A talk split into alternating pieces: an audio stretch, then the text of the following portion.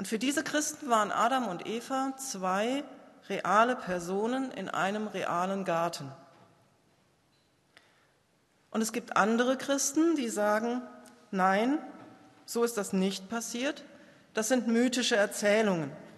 Für deren Glauben ist es wichtig, dass er vereinbar ist mit Naturwissenschaft und Forschung und nur dann ist er für sie tragfähig. Und für diese Christen ist die Geschichte vom Garten Eden voller Symbole, aber sie ist eben nicht historisch. Zwischen diesen beiden Fraktionen gibt es große Debatten und heftigen Streit, bis dahin, dass man sich gegenseitig den echten Glauben abspricht. Man kann sich nun in dieser Auseinandersetzung verbeißen oder man kann darüber spotten. Ich glaube aber, sie geht so oder so am Kern des Bibeltextes vorbei. Da geht es nämlich um etwas völlig anderes als um die Frage, wie die Menschheitsgeschichte begonnen hat. Und es gibt eine ganze Menge anderer Dinge, um die es hier auch definitiv nicht geht. Ein großes Problem, das wir mit diesem Text haben, ist tatsächlich, dass die Bilder daraus zumindest in der westlichen Kultur einfach zu bekannt sind und dass wir sie deswegen kaum noch ernst nehmen können. Ich habe Ihnen ein Beispiel mitgebracht und ganz ehrlich, ich finde es lustig. Aber auch wenn Sie es nicht lustig finden, Sie sehen daran, dass man diese Geschichte sogar für Zigarettenwerbung benutzen kann, weil einfach jeder die Anspielung versteht. Anderes Beispiel, diesmal aus der Kunstgeschichte. Dieses Bild stammt aus dem 15. Jahrhundert, gemalt von Hugo van der Goes. Sie sehen, Eva steht in herausfordernder Pose im Zentrum und ihr Gesicht wird gespiegelt im Gesicht der Schlange. Die theologische Botschaft ist klar. Die Frau ist die eigentliche Verführerin. Sie bringt das Böse in die Welt, sie ist das Werkzeug des Teufels.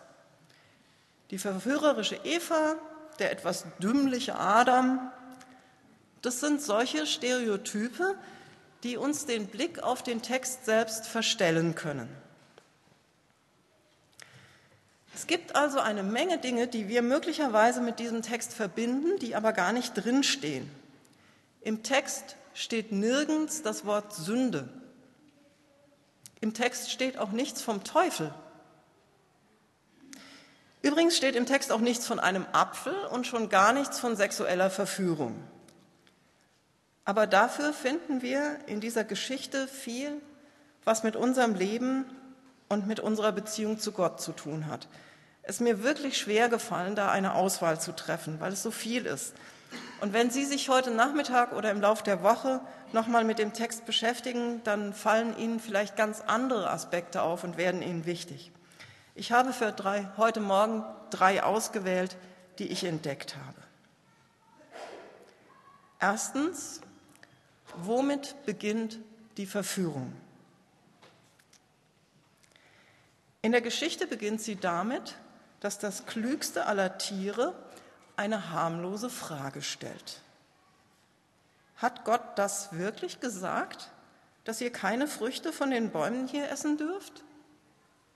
Ihr seid doch die Gärtner. Ihr macht doch die Arbeit. Und ihr habt nichts davon? Echt jetzt? Die Frage kommt so harmlos daher, aber sie ist tückisch. Denn mit dieser Frage wird Gott klein gemacht kleinlich gemacht. Er ist plötzlich nicht mehr der Schöpfer, der allen, sogar der Schlange, das Leben und das Paradies dazu geschenkt hat, sondern Gott ist derjenige, der den Menschen noch nicht mal ein bisschen Obst gönnt.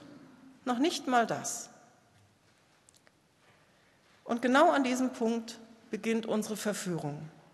Je kleiner und engherziger ich von Gott denke, desto leichter bin ich verführbar.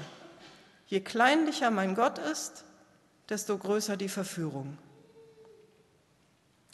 Wer ist Gott in meinen Augen?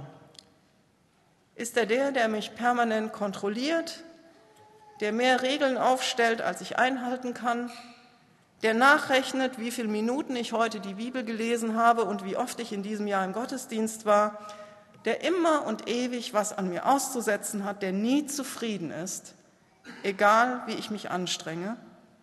Ist Gott der, der mir mein Glück nicht gönnt und der es jederzeit zerstören kann? Wenn mein Gott so ist, dann ist die logische Folge, dass ich Abstand von ihm nehme, dass ich mein Leben möglichst unabhängig von ihm führe, schon aus gesundem Selbsterhaltungstrieb. Wir haben vorhin die Geschichte von der Versuchung Jesu in der Wüste gehört. Jesus konnte standhaft bleiben, weil er an der Großzügigkeit und Größe Gottes festgehalten hat, weil er wusste, Gottes Wort macht mich nicht klein, sondern satt. Und Jesus konnte später unglaublich sauer werden, wenn Menschen andere Menschen mit religiösen Mitteln klein gemacht haben. Da gibt es im Neuen Testament so richtige Wutreden. Lesen Sie mal nach. Jesus lebt und predigt die Großzügigkeit und Größe Gottes. Seine Botschaft ist, Gott gibt euch das Leben, Gott gönnt euch das Leben und deshalb kommt zu ihm, nicht aus Angst, sondern aus Freude. Alles, was Gott klein macht, alles, was ihn madig macht, was ihn engherzig und geizig und kalt erscheinen lässt, das treibt Menschen von ihm weg, uns selbst und andere. Das gilt bei der Erziehung von Kindern und manche von uns haben es bestimmt erlebt, dass Gott als pädagogisches Druckmittel missbraucht wurde. Aber das gilt auch für meine Gottesbeziehung als Erwachsene. Es ist unbestritten, es gibt eine Seite Gottes, die für uns dunkel und unverständlich ist. Und es gibt Lebenssituationen und Schicksalsschläge, da muss ich mich mit dieser Seite Gottes auseinandersetzen, da muss ich mit Gott ringen und kämpfen und bete vielleicht nur noch unter Tränen oder auch unter Flüchen. Aber um diese Art der intensiven Auseinandersetzung mit Gott geht es hier nicht. Denn das ist eine Auseinandersetzung mit der Größe Gottes und damit, dass ich eben nicht über ihn verfügen kann, dass sein Wille nicht automatisch mein Wille ist. Aber die Verführung beginnt leise und unauffällig damit, dass ich Gott klein denke, kleinlich von ihm denke und mich deshalb stillschweigend von ihm abwende. Ein zweiter Punkt. Die Sache ist gegessen, die Tür ist zu, das Paradies hat geschlossen. Warum? Weil wir alle vom Baum der Erkenntnis gegessen haben. Erkenntnis ist aber in der Bibel kein negativer Begriff. Erkenntnis, Weisheit ist etwas Gutes, etwas Erstrebenswertes, etwas Göttliches. Lesen Sie mal nach im Buch der Sprüche. Aber im Paradies braucht der Mensch keine Weisheit. Im Paradies gibt es richtig und falsch, Essen, Nicht-Essen, im Paradies gibt es Eindeutigkeit und klare Regeln, schwarz oder weiß. Wenn Sie viel mit Kindern zu tun haben, dann kennen Sie das. Kinder wollen Eindeutigkeit. Was heute gilt, muss morgen auch gelten. Was einer darf, das dürfen alle. Und wieso darf der das, wenn ich das nicht darf? Ein Kind wird unsicher und unglücklich, wenn es keine klaren Regeln gibt.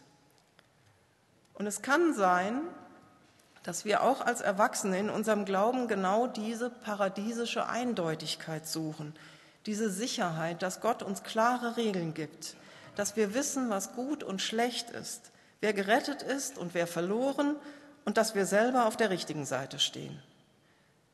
Zur Zeit Jesu waren es übrigens die Pharisäer, die eine solche Eindeutigkeit suchten, und mit denen hat Jesus sich heftig auseinandergesetzt. Wenn Gott am Ende der Geschichte sagt, der Mensch ist geworden wie unser einer und weiß, was gut und böse ist, dann heißt das, der Mensch muss das Paradies verlassen. Da ist kein Platz mehr für ihn.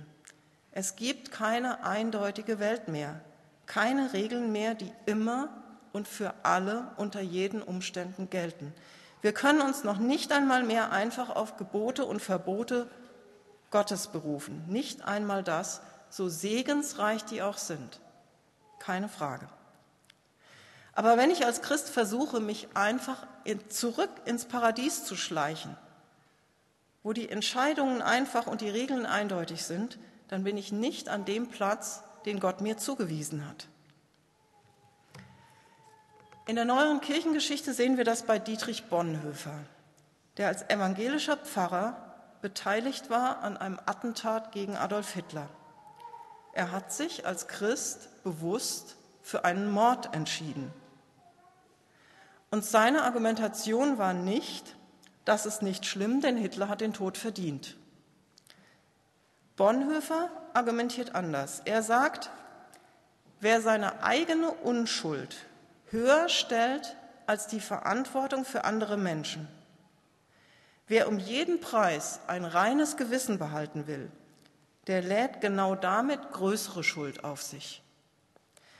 Wenn wir als Christen also sauber bleiben wollen, moralisch einwandfrei, gerade dann machen wir uns unter Umständen schuldig, weil wir uns drücken vor unserer Verantwortung. Wer aber um anderer Menschen Schuld auf sich lädt, der handelt wie Jesus, sagt Bonhoeffer. Ein ganz aktuelles Beispiel aus dieser Woche ist die Frage nach der Sterbehilfe. Sie kennen vielleicht Nikolaus und Anne Schneider. Beide sind Theologen. Sie ist seit Jahren krebskrank.